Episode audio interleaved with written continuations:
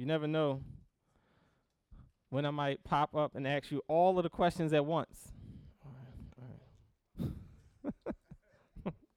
might cancel Sunday service next week. Like, just give me all the catechism questions. No, I'm just playing. No, we can't do that. We start in Job, and I got a deadline. I got to finish this before Christmas. All right. Um, so make sure that we uh, uh, keep up to date on, on all of those things. I can't think of anything else we need to announce. My mind is still in the summertime on the beach. All right. But any other announcements, make sure you see um, Tanya for those things. Amen. All right. Um, I want to jump right into Job this week. You all probably thought I was going to go over Job chapter 1, but I'm not. All right. As I told you um, last week, I want to um, not really do a sermon this week. I want to review um, three concepts that we talked about in the book of James. And I want to review these concepts because I think it's important for us to keep these things in our minds as we uh, start the book of Job. All right. And um, if we don't have these concepts straight in our minds, we will miss everything in the book of Job. Right? Um, you remember in James chapter 5, James refers to Job. He says, You have heard of the perseverance of Job. All right? Same word that, that he has repeatedly used throughout the book of James. Perseverance is the same word, endurance. And so um, I want us to look at the bo- book of Job um, sort of as an application for our study in the book of James, right? So I want us to review three concepts, keep these in our minds. Um, number one is faith, right? We have to keep in our minds what faith is. Number two, I want us to reflect on suffering and perseverance. And then number three is justification. Those three things. And by my review and Bible study, I know you all have completely forgotten all three of these concepts. All right. So, so let us uh, start there. All right. Now, I have my notes that I gave out to everyone. I'm not going to redo all of these things, just certain things I want to pull out because I want to make sure uh, that we keep these things in our minds. Um, I want you to turn first to Hebrews chapter 11. As I said, no real sermon today. I want us to walk through a couple things as a way of, rem- of a reminder before we start in Job chapter 1. If I were to ask you all what is faith, I have no doubt that most of us will just quote from Hebrews 11:1. Right? And there's nothing wrong with that. Um, it's just limited, right? So I want us to keep in mind all that we discussed concerning faith and not just a very narrow definition of what faith is. Um, now, most people think that um, when they think about faith, they think about those people who preach a prosperity message, that if you have enough faith, God is going to heal you, give you a big house, nice car, right? You'll have no troubles, no problems at all, okay? And uh, that works until you have to endure suffering. So I want us to broaden our understanding of faith because Job is dealing with suffering in his life.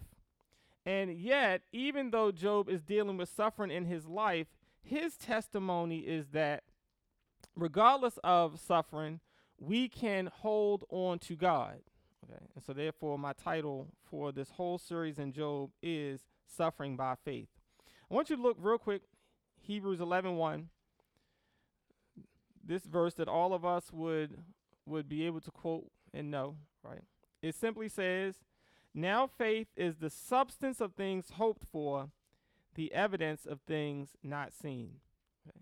So I think that the author of Hebrews is giving us a definition of faith. However, that definition of faith uh, is limited, all right, because most people use this definition of faith as a way to uh, to say that God is going to give us something that we're asking for. Not to recap this, but remember as we looked throughout the um, this whole chapter of Hebrews, right?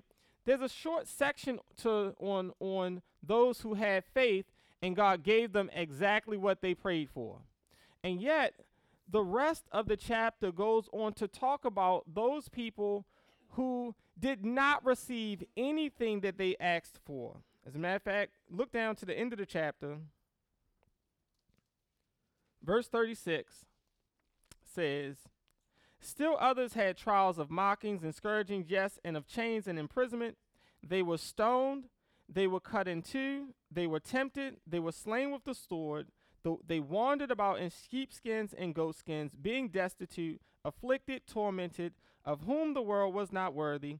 They wandered in deserts and mountains and dens and in caves, and all these, having obtained a good testimony, how? Through faith, did not receive the promise. So, what I want us to see is faith is not the means that we use to get stuff from God. Does God oftentimes give us what we ask for when we pray? Yes, it is true. But there are so many times that we pray, we fast, we ask God for things, and yet God seems to ignore us. How do you respond?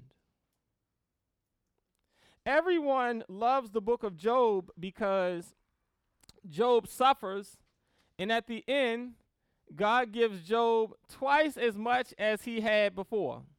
And so we assume that if God did it that way for Job, right, he has to do the same thing for us. And yet, that is not the point of the book of Job. Again, there were so many people, probably for every Job that got what they wanted from God, there's 10 or 20 or 30 or 100 people that this verse speaks of that they died in faith, not receiving the promise.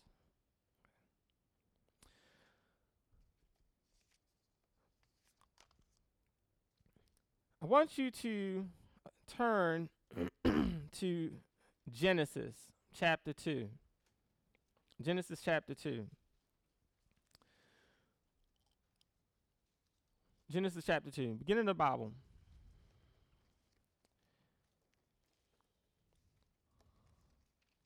And I think that this is what is most important for us to uh, keep in mind. First, I wanted us to, to remember that faith is not the method that we use to manipulate God to give us what we want. Okay. Um, sometimes, no matter how much you pray, no matter how much you fast, I don't care if you uh, go to some churches. I, I remember going to a, a service one time, and um, uh, the pastor the pastor said that uh, he had recently sold his house, and he bought a new house and he gave away all of his furniture. And he was believing that by the time, because he had come to Baltimore for, for this particular revival, he was believing that by the time he got home, God was going to bless him with the money to have a whole, furnish his whole house. Okay. And so that set up, there was a $100 line, a $50 line, and a $20 line. And you should come get your blessing. And so getting the hundred dollar line, the fifty dollar line. You pick what kind of blessing you want. Right? You want a hundred dollar blessing, a fifty dollar blessing, or a twenty dollar blessing. And then at the end, everybody else, like me, who didn't move at all, you're like, all right, now y'all can just bring the rest of y'all offering. Okay. okay. That's not faith. That's not faith. And so, what I want us to see is faith is usually s- discovered most in our trials. Faith is what it takes for us to wrestle with God when we're hurting so that we don't turn our backs on Him. Faith is not, the second thing I want you to see and or remember is faith is not something that is essential to our relationship with God after the fall of Adam and Eve. Faith is essential to our relationship, period. Now, I want you to look in Genesis chapter 2. Adam and Eve, and sometimes people don't recognize this, Adam and Eve, uh, Adam and Eve's relationship with God, even though um, they possibly have um, had seen God physically, or at least had some physical relationship with Him, even if it was just simply hearing an audible voice uh, when He spoke to them. Even though they had that type of close, intimate, personal relationship with God, that relationship was still based on faith. Okay. Genesis chapter 2. We all know this this story, right? Starting at verse 16 and 17. God says to Adam, Of every tree of the garden you may freely eat, but of the tree of the knowledge of good and evil you shall not eat, for in the day that you eat of it you shall what? Surely die. Now, think about this. From the moment Adam and Eve opened their eyes, right, all they knew was God. God spoke and the worlds came into existence. God said, Let there be light, and there was light. God could literally speak, and every single thing he commanded came true. They had no reason at all to doubt God's word. That's faith. And yet, God gives them a promise. He says, You can eat from everything, but I promise you, you disobey and eat from this tree, right? You will die. Now, we know from Genesis chapter 3 that Satan comes on the scene and he tests their underst- Eve's understanding of God. He asked her, What did God say? And she was confused about what God had commanded him, her, her and Adam. And in that confusion, Satan comes out and literally accuses God of telling them a lie. Now, when he says God is lying to you, God knows that if you eat from this tree, you will become just like him. They were at a moment of crisis for their faith. Are they going to continue to believe that God, who had provided all of these good things, had good intentions for them? Or were they going to believe the lie of the serpent and begin to doubt what God has said to them? All of this is about faith. As long as Adam and Eve trusted and believed what God said, they would remain in a state of security and safety, and they would never die. And yet, Adam and Eve began to doubt. Now, remember, I gave you three things. Um, I think some people are still wrestling with this. I asked about this in Bible study the other day, and um, some people still, um, still are, are don't believe me on this. Now, think about this. Okay, I gave us there's three components of faith, right? Okay. Some people like, mm, I, I, I still don't see it. I don't, I don't think that they that they walk by faith because they could see Him. Okay. So, three components of faith. Remember from John chapter two. John chapter 2, I believe around verse 25, says that there were some who believed in Jesus, but he would not commit himself to them because he knew what was in them. So it seems as though there are some people who had believed in Jesus and yet they were not saved, right? And so uh, we talked about there needs to be three components that must be present in order for someone to say they have genuine faith. Number one, they need what? Knowledge. Somebody said faith. okay. They need knowledge. Okay. you have to, Hebrews 11 6, he who comes to God must believe that he is, okay, so you have to know that he exists and that he is a rewarder of those who seek him, okay? So you have to know something about his existence and about his character, right? At, at a minimum. And so Adam and Eve had knowledge of God. They knew that he was the creator. They knew that they didn't do anything to bring themselves into existence.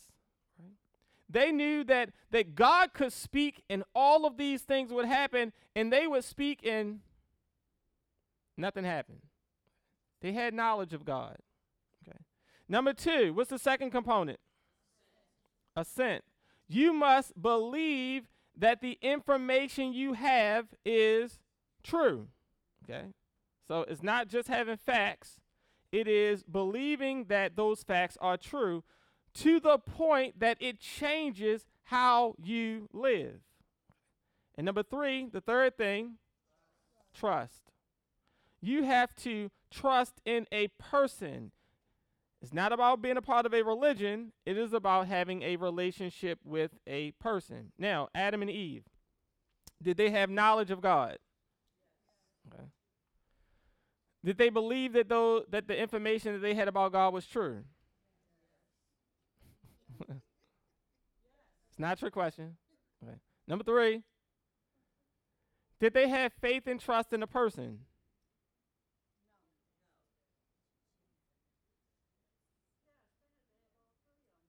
Okay, so they, they had to have all three. Okay, so prior to eating the fruit, they had all three, right? But when Satan questioned whether or not, I said it's not a trick question. but when Satan asked, told them that God was holding back on them so that they could not be like him, did they start to doubt the information that they had? Right? They whereas they used to believe that God was good, right? He had their best interest at heart. Now they started to question whether or not God was trying to put them in a in a, a, a one down relationship where he always had something over them. The information that they had did they start to doubt whether it was true? Okay. Did they lose trust in him? Right. Because they began to trust the word of the serpent over the word of God. Okay.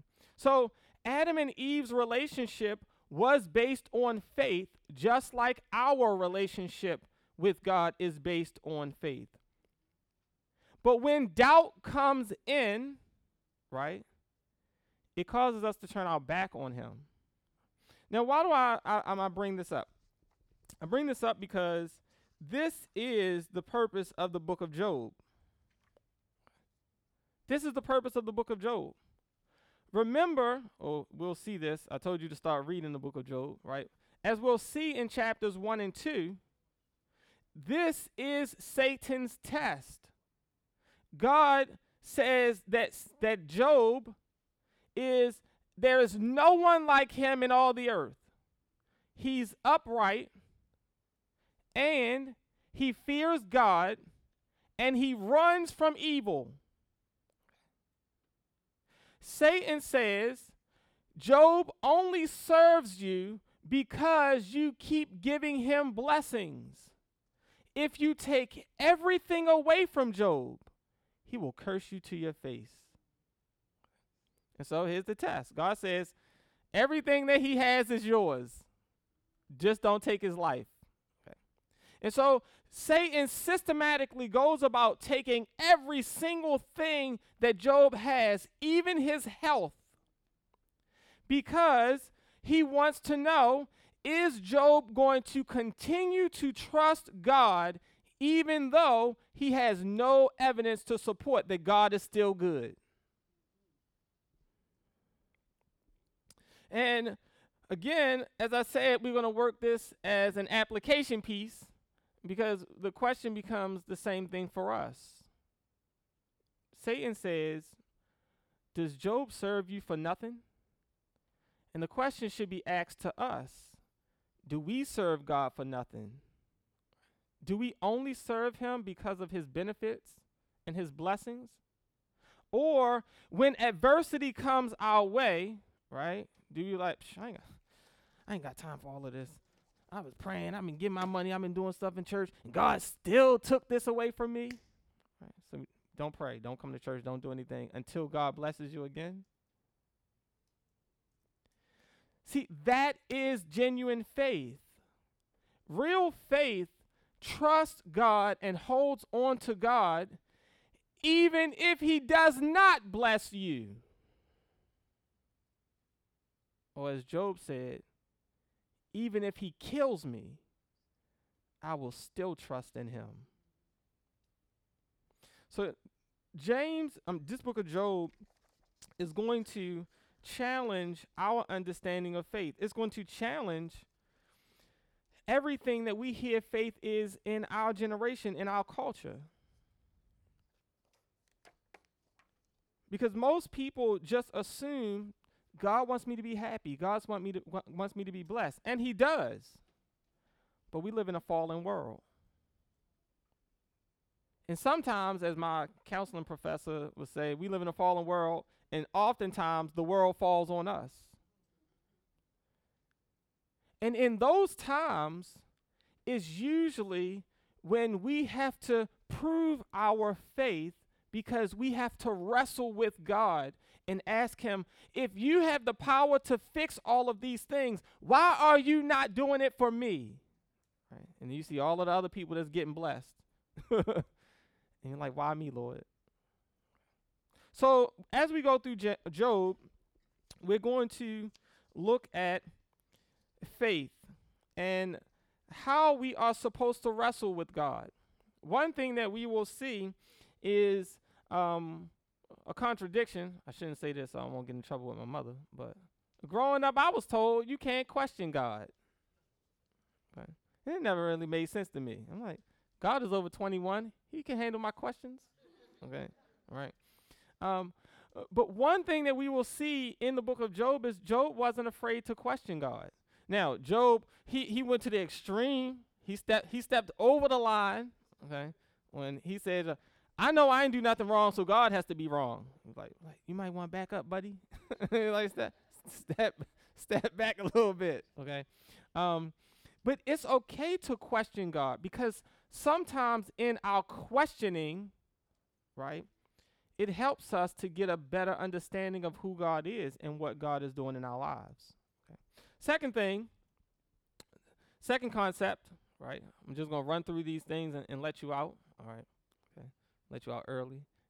And I'm going to keep y'all, you know, I will definitely, this will only be the sun, er, first Sunday you will get out early as we start this Job series, all right? Um, so, number one, I want us to keep in mind what true faith is. Remember my definition of faith, right? My my definition that I told you of faith is I should have it memorized, right? Since I wrote it. Faith is having a reliance upon God and his trustworthiness that immediately produces eternal life and progressively produces the same quality of trustworthiness in you. That's faith. Faith is trusting God to the point of, of obtaining eternal life and and God's character is then worked out in your life. That's faith. Right? And we'll see that in the book of Job. Number two, second thing I want us to want us to see is suffering and perseverance. Turn back to James chapter 1. James chapter 1. This is one of the hardest things to get Christians to accept today.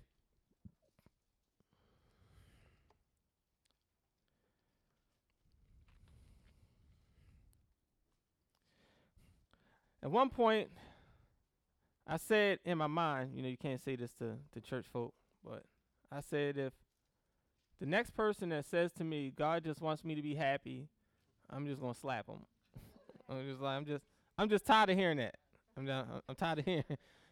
yeah, God just want me to be happy. I'm like, I mean, you got a Bible verse for that? okay, that's that's just not. God wants you to be happy, but God is more concerned about your holiness. Okay, and James chapter one, I believe that this is uh, something that we see repeatedly um, throughout um, the Bible, and you should probably see it work out in your life as well. Listen to what James says about endurance, perseverance, trials, and suffering. Verse 2 My brethren, all right, and we want to be egalitarian, so my sisterin, all right, count it all joy when you fall into various trials, knowing that the testing of your faith produces patience. But let patience have its perfect work, that you may be perfect and complete, lacking nothing. If any of you lacks wisdom, let him ask of God, who gives to all liberally and without reproach, and it will be given to him. But let him ask in faith with no doubting, for he who doubts is like a wave of the sea, driven and tossed by the wind. For let not that man suppose that he will receive anything from the Lord. He is a double minded man, unstable in all his ways.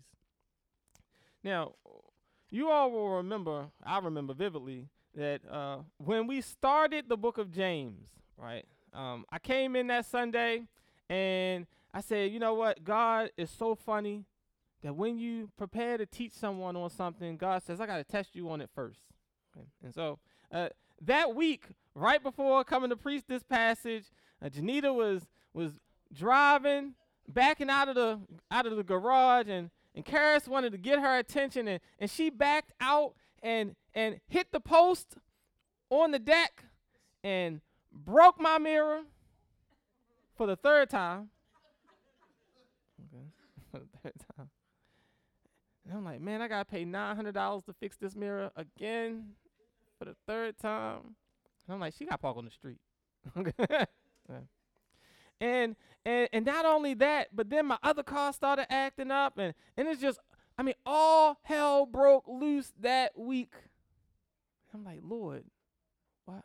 And I'm like, oh, that's right. Count it all joy. And I'm like, I'm like, oh, okay. Uh, you trying to teach me something? okay. I'm like, you are the object lesson. Okay. And so sometimes we wonder why does why does life happen that way, right? It it, it seems as though when I have five dollars left in the bank after paying all my bill, bills, something else breaks. It it life just works out that way. The air conditioning break. It's the middle of the middle of the summer. okay, the air, the air conditioner just completely breaks, right? And I ain't got no money to fix it. Okay. Something always happens when you are the least prepared. And and we wonder, we ask these questions, why God? Why do you allow these things to happen to me? And what James is trying to teach us here and throughout all of the chapters that we looked at in James, right? Is that all of these things happen in our lives so that God could deal with our character. That's it. It's a test. He says, when you go through these trials, remember the word trial here, peirasmos is talking about a test, a trial. It talked about a pharmaceutical trials where you give patients drugs, right, in order to test and see how this is going to work out. That's all God is doing with you. God knows what each one of us needs. He knows how to grow each one of us up. So for some reason, God knows I have road rage, but he sends that person to cut me off every single Sunday when I'm on my way to church. And he's like, "You better respond properly cuz you got to preach." right? Sometimes I want to fail the test.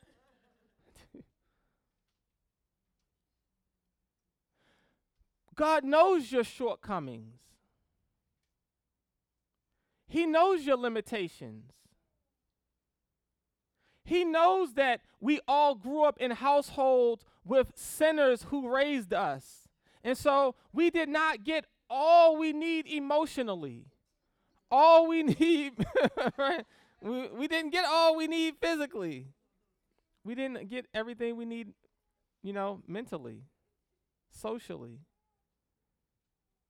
Some of us are 60 years old, but we only teenagers emotionally. We see kids go through the line at the supermarket, and you're like, ah, I want this, ah, put that back, ah, ah, ah. You're like, man, that couldn't be my child. And then we grow up, and we come to church, and someone sits in my seat. Why are they sitting in my seat? I ain't coming back till they get out my chair. Okay? And you're like, you don't see the co- you don't see the connection, the, the, the, the connection, right? Some of us, we we most all of us, we can't see it, but God sees it. And God is not really interested in your happiness. God has one goal. His goal is to conform you to the image of his son. He wants you to look like Jesus. Jesus was able to have people punch him in the face, spit on him, and the first thing he said was, Father, forgive them. They don't know what they're doing. Now I'm letting you know I'm not at that point yet. I'm not there. He's still, he's still working on he's still working on me with that. That's why I take jujitsu. But you know, but he, he he's still working on me. I'm not I'm not at that point. You know, with it, with the turn the other cheek part. I, I have I haven't grown that to that place yet but he's working on me. Okay. James says, when you go through trials, God has something in mind, right? That's why we don't all go through the same trial, right? God has specific thing tailored for each one of us.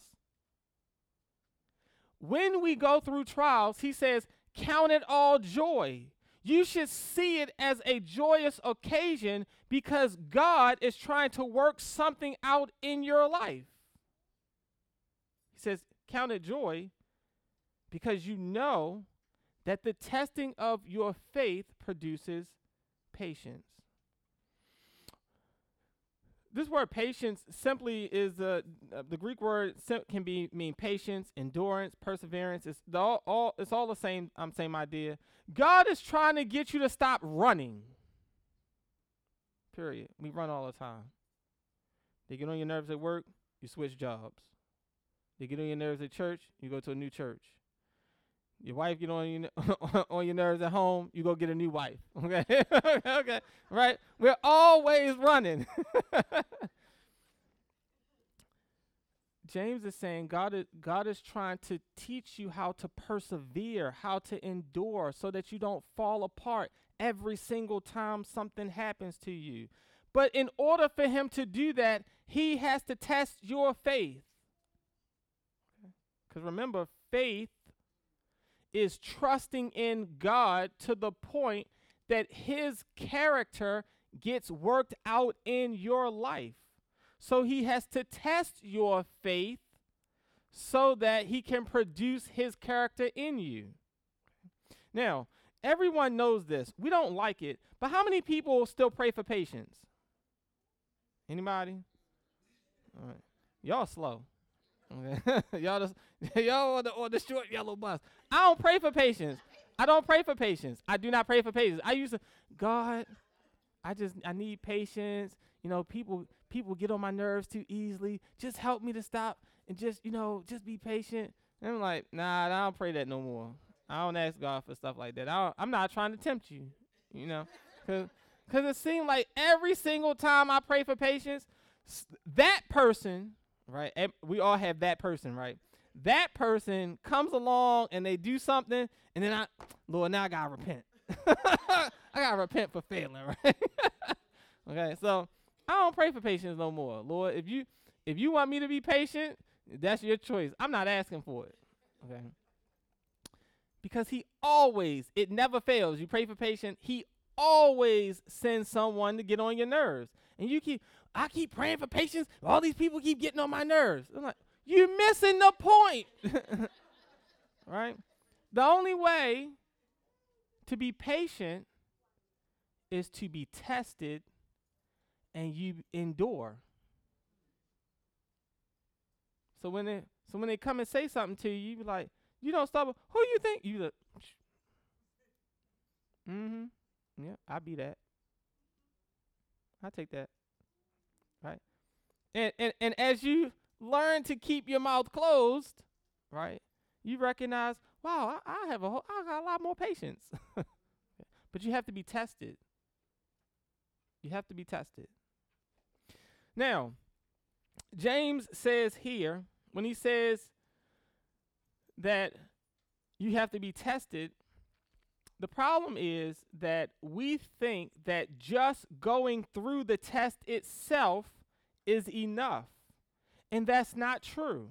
You remember I gave you the exa- illustration of um, I, I, I went to the uh, to Planet Fitness and I bought this membership. Okay, and and so I would I would go into the gym and you know I would see everybody else exercising and work out, and I would go get on the machine and you know push a little leg weights a little bit, and you know, and then I just stand around and talk to everybody else. Okay, um, and then I came out wondering like, well, why don't I look like Seth? it, it's, it's because I was in the gym, but I didn't let the gym do its work. Okay? Right. And so I was just like everybody else. I was just paying for a membership I wasn't using. right. That's how trials are. God, God keeps sending these tests. Why does this keep happening to me? It seems like every year the same circumstances come. when is the light bulb going to go off? Okay. The, the, the same circumstances and trials and situations repeat themselves in our lives because God is trying to get us to change. And God doesn't believe that 60 and above is passing. okay. These same trials come, as James says, you have to let patience have its perfect work. You have to let the trial do what it's supposed to do. You have to cooperate with the trial. Because if you don't, God is going to send the same test over and over again until you pass it. And God is not, He doesn't, it's not like Baltimore City schools. You know, like you fail one time and then they can't fail you the rest of your career. You're like, God doesn't believe in that. okay. Okay. So God's point though, as James goes on to say, that when we pass the test, we become perfect, complete, lacking nothing. That's God's goal. Whenever God sends you trials or suffering in your life, his goal is for you to become perfect, right? The old English word for mature. Complete, meaning you, you, you're whole, you're at peace, right? You're not wavering back and forth internally, lacking nothing. He wants you to have everything you need. That's why every single trial is good for you. Don't run from the adversities in your life. Learn how to embrace them. And when you embrace them, then you will find God's will for your life. Now, how does this apply to Job, right? Um, it applies to Job because the whole book is about Job suffering, right? And um, we think that the book of Job is to tell us why Job suffered and why we suffer. But if you read the book of Job, you are not going to find an answer for why Job suffered. There is no answer in the book, none at all. Job, at the end, he tells his friends, I want to question God. I want to see God. And God is going to answer me. I want to put him on trial and ask him, why is he letting these things happen to me? And we get the famous, famous verse. And if he kills me, right? Because God's going to answer my question. Now, he might kill me, okay? But I'm still trusting him. And so God appears And God is not interested in answering Job's questions because God doesn't owe us any answers. God, why did you let me go through this? Where were you when I created this world? You you don't have you don't have the right to ask me questions. I'm working in your life to perfect you. I don't answer your questions.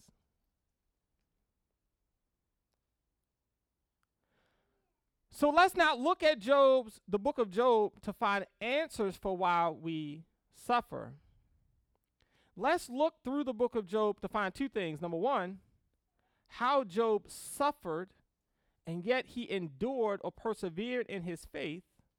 And number 2, let's learn how to trust God's wisdom for what he's doing in our lives. Third and last thing, first, I wanted us to remember what we talked about for uh, faith. Second, what we talked about for suffering and perseverance. And again, all of the um, you can see Tony to get the the whole uh, sermons, um, uh, messages on on this, or you you know you can go on our um, YouTube page for. Most of them are are on there. The the third thing I want us to think about with the book of Job, all three of these concepts are important for us to to keep in our minds as we look through the book of Job. The last one is justification. Now, you all remember, um, I started off by telling you all that I am the greatest basketball player since Michael Jordan. Okay. And of course, all of you believe me. Now, the question is Has anyone ever seen me play basketball? Janita has never seen me play basketball. Kaylin Curse has never seen me play basketball. I don't think anybody in this room has ever seen me play basketball. And there's a reason for that. because in high school, when they would make us uh, uh, shoot free throws, and they was like, my arm must be crooked. I'm like, it's just. okay right? Hit the hitting the backboard, going over the backboard, right? It's bouncing off the rim. And so, quite naturally, whenever they uh, uh, uh, picking teams, I'm like almost the last person to get picked, right? But I can tell you all all day, I'm the greatest player to play since Michael Jordan, right? And and when you all don't believe me, I'm gonna get offended. What What do you mean? What What What, what you mean? I'm not the greatest player? I'm like, well, eventually someone's going to have to say, you got to put up or shut up. You, you have to prove what you say is true. Okay. And so we talked about justification. This is what justification, in a sense, is. There are three ways the Bible speaks of justification. I'm not going to ask you all what those three ways are. I'm going to give them to you. Number one,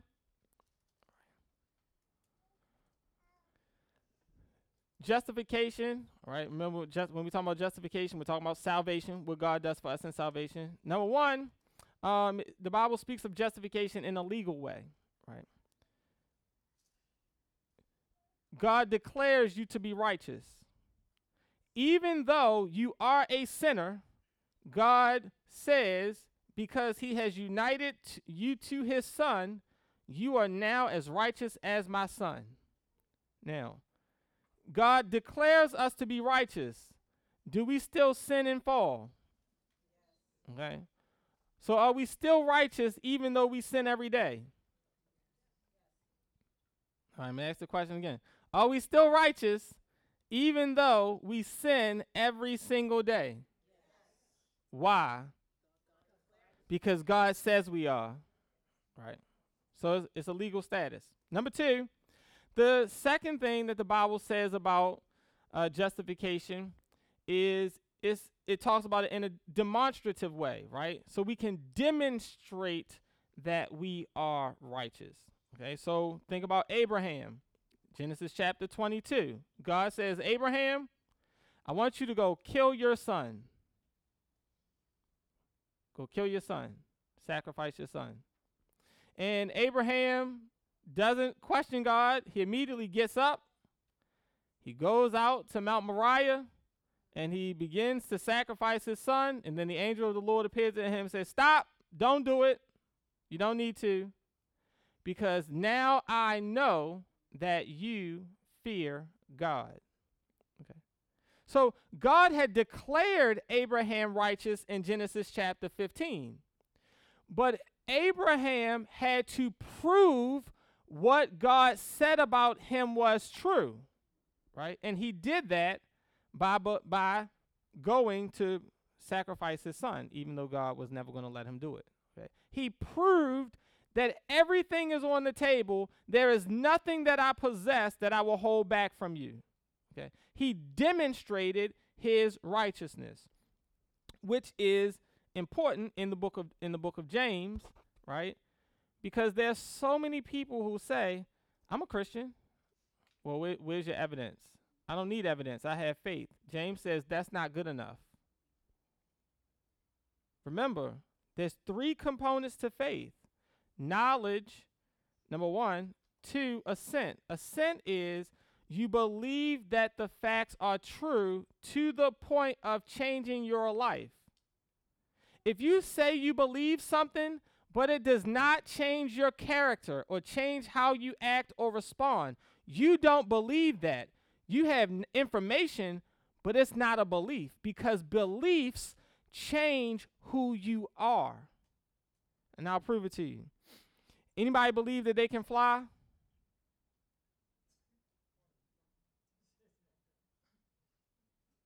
Anybody? Anybody believe? If you believe that you could fly, would you jump off a building? You would. If you believed it. If you knew if you knew you were Superman, okay. You you just jump off the building.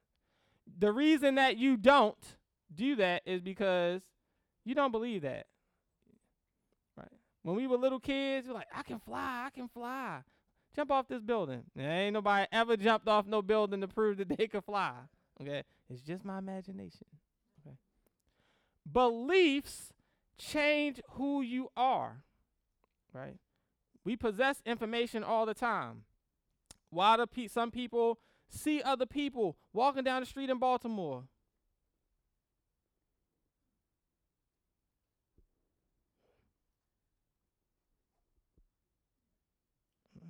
And then you go try it too.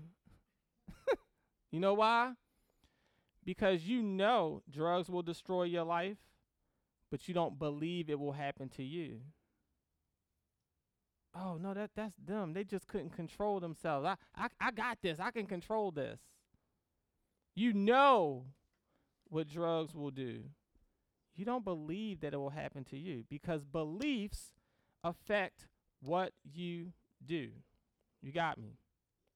So, if you say you have a relationship with God, right? John chapter First John chapter 1. If you say you have a relationship with God, but you continue to live in sin, you are a liar. And you don't know him. The truth is not in you.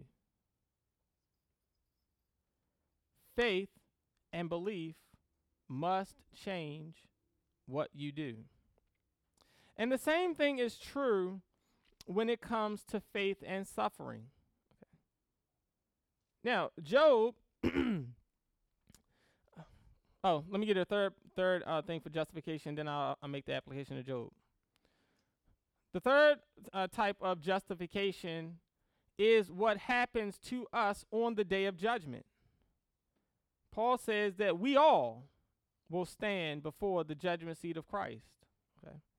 Each one of us w- is going to answer for the things that we have done in our bodies those people who have put their trust in Christ have nothing to worry because on the day of judgment, God is going to say, justified, not guilty. Okay.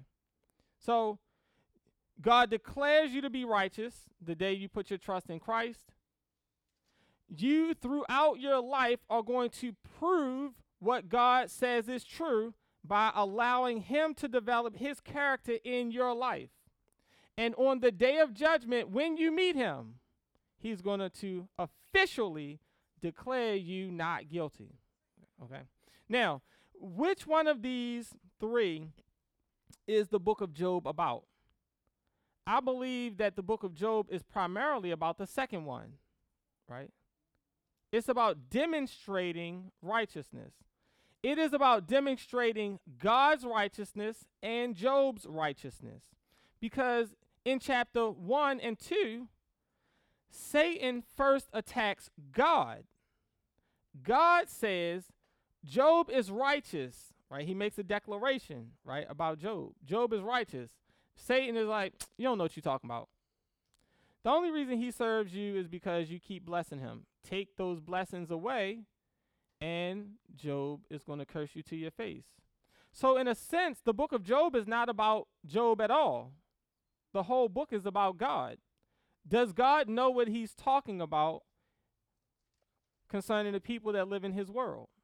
Okay. Is Job going to fail and prove God wrong, or is he going to succeed and prove God right?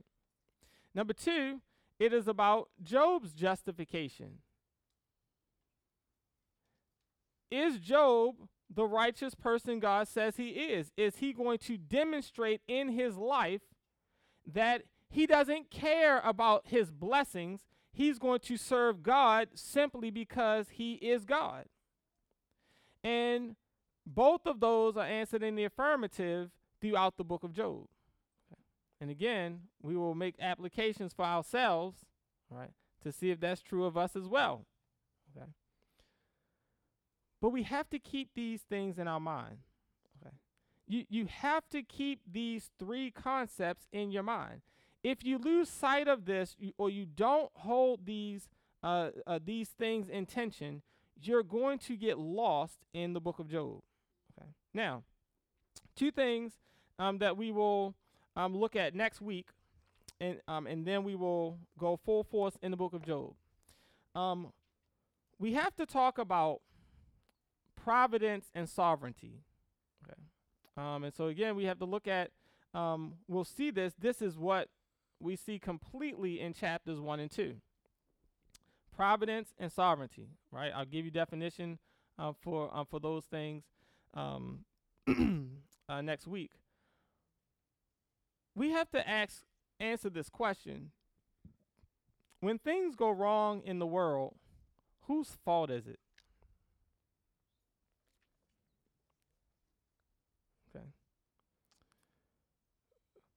I think last night I saw that the death toll for Hurricane Dorian in the Bahamas is at up to like 45, I think, right? And so some of uh, I have a friend of mine who's an atheist. It seems like every single time some event like this happens, he's like, "Oh, oh," he's like, "Why would if God is so powerful, God, why would God allow that?" And so what we do is we'll say, "Oh, it's not God's fault, you know, it's just the weather." And so what we try to do is rescue God and so we, we don't want we don't want people to blame God for calamities that happen in the world. Um, you don't you you will not get off easy like that in the book of Job. We can make references even to some of the minor prophets. God says, "If calamity happens in the city, have not I the Lord done it?" Every hurricane that kills people, don't rescue God from that. God could have stopped it, but he did not. And so ultimately, all of your pain, all of your suffering, all of the calamity in the world, lay, it, it has to be laid at his feet. And so we have to address providence and sovereignty. How do we trust God knowing that God gives the thumbs up on all of the pain and suffering in the world. That's what we'll look at next Sunday. Let's pray. Father, we thank you today for allowing us to come and to refresh our memories on all of these things. I pray, Lord, that as we go through the book of Job, that you would allow the same thing to happen to us that happened to Job at the end of the book. I pray that you will help us to, as we wrestle with you, help us to come to a greater knowledge and understanding of who you are. Help us to see that you have the power to stop all of these things, but for some reason, in your wisdom, you allow them to take place. And you say that you do it for our good, which is hard for us to recognize and understand. But I pray, Lord, that you would help us to wrestle with you. That's why it's so important for us to understand what true faith is. Help us to wrestle with you in these things, knowing that you do have a great plan, and that when we meet you, when we see you face to face, it will all make sense. But in this time, I pray, Lord, that you would help us to wrestle in faith. Or as the title for the book of Job, this series is Help Us to Suffer by Faith. Help us to know that even in our suffering, you have a plan. You are trying to develop our character and make us more like Christ. And I pray, Lord, that as we look at the life of Job and we see how he wrestled with you, I pray that you will help us to, to develop that same type of faith. That even when we're hurting, we will not turn our backs on you. I pray that you will continue to work out your plan for our lives as you have promised in Philippians 1. You will continue to work on us until you come for us. We thank you now for all these things in Jesus' name. Amen. Amen. All right. Introduction is over. You all, at the beginning of every series, you all.